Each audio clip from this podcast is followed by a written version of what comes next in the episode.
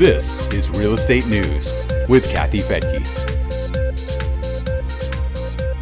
In this real estate news brief for the week ending July 17th of 2021, what the Fed says about the June inflation report, why there's been a surge in listings, and where homebuyer love letters are now banned.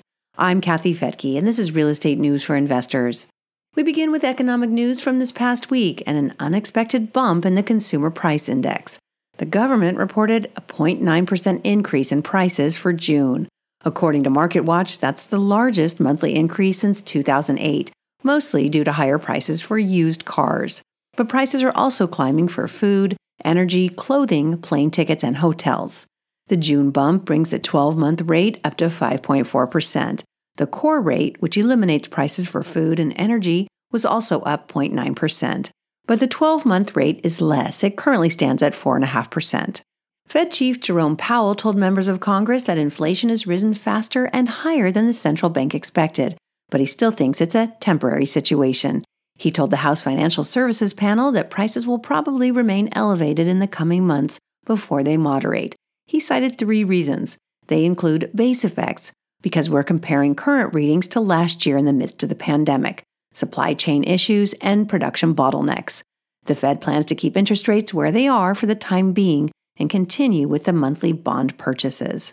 The number of people collecting unemployment continues to dwindle. Initial jobless claims were down to 360,000 last week, which is a new pandemic low. And the total number of people collecting benefits from any program offered by state and federal governments is 13.8 million. Consumers are worried about rising prices and the job market. The University of Michigan's Consumer Sentiment Index fell to a six month low in July from 85.5 to 80.8. That's not a horrible number, but it shows that consumer sentiment hasn't climbed back to pre pandemic levels. That has not stopped consumers from shopping and dining at restaurants, though. Retail sales were up 0.6% in June, which beat forecasts and are now up 18% for the past year. That's better than they were before the pandemic.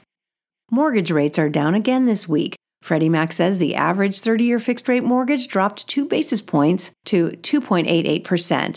The 15 year was also down two basis points and is now at an average of 2.22%. The 30 year hit a recent peak of 3.18% in April.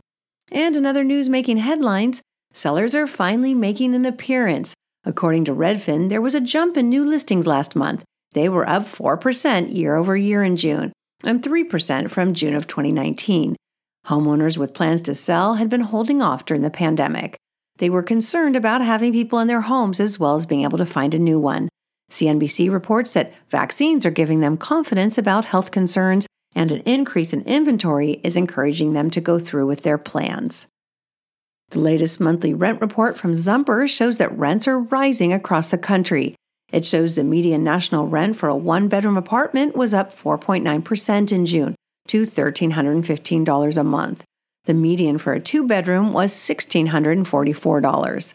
The report says rents are on the rise in a major way.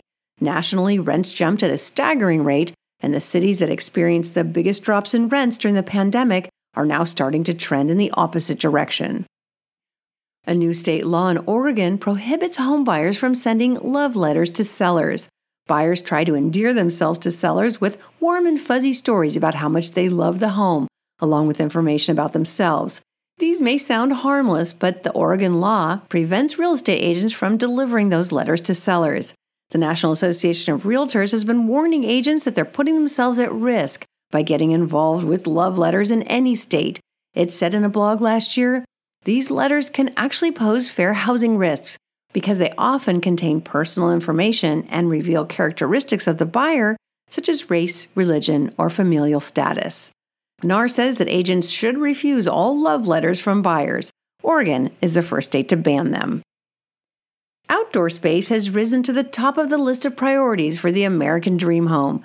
A Build World survey shows that 66% of the participants want a garden more than anything else, Second on the list is a garage, and third on the list is natural light. In step with the idea of minimalism, having lots of storage is 15th on the list. You can check for links to our sources in the show notes at newsforinvestors.com. You'll also find a link to join our Real Wealth network of investors for free in the show notes. As a member, you'll have access to the investor portal where you can view sample property performance and connect with our network of resources, including experienced investment counselors, property teams across the country, lenders, 1031 exchange facilitators, attorneys, CPAs, and more. And if you like our podcast, be sure to subscribe and leave us a review. We really appreciate that. I'm Kathy Fettke, and thanks so much for joining me here on Real Estate News for Investors.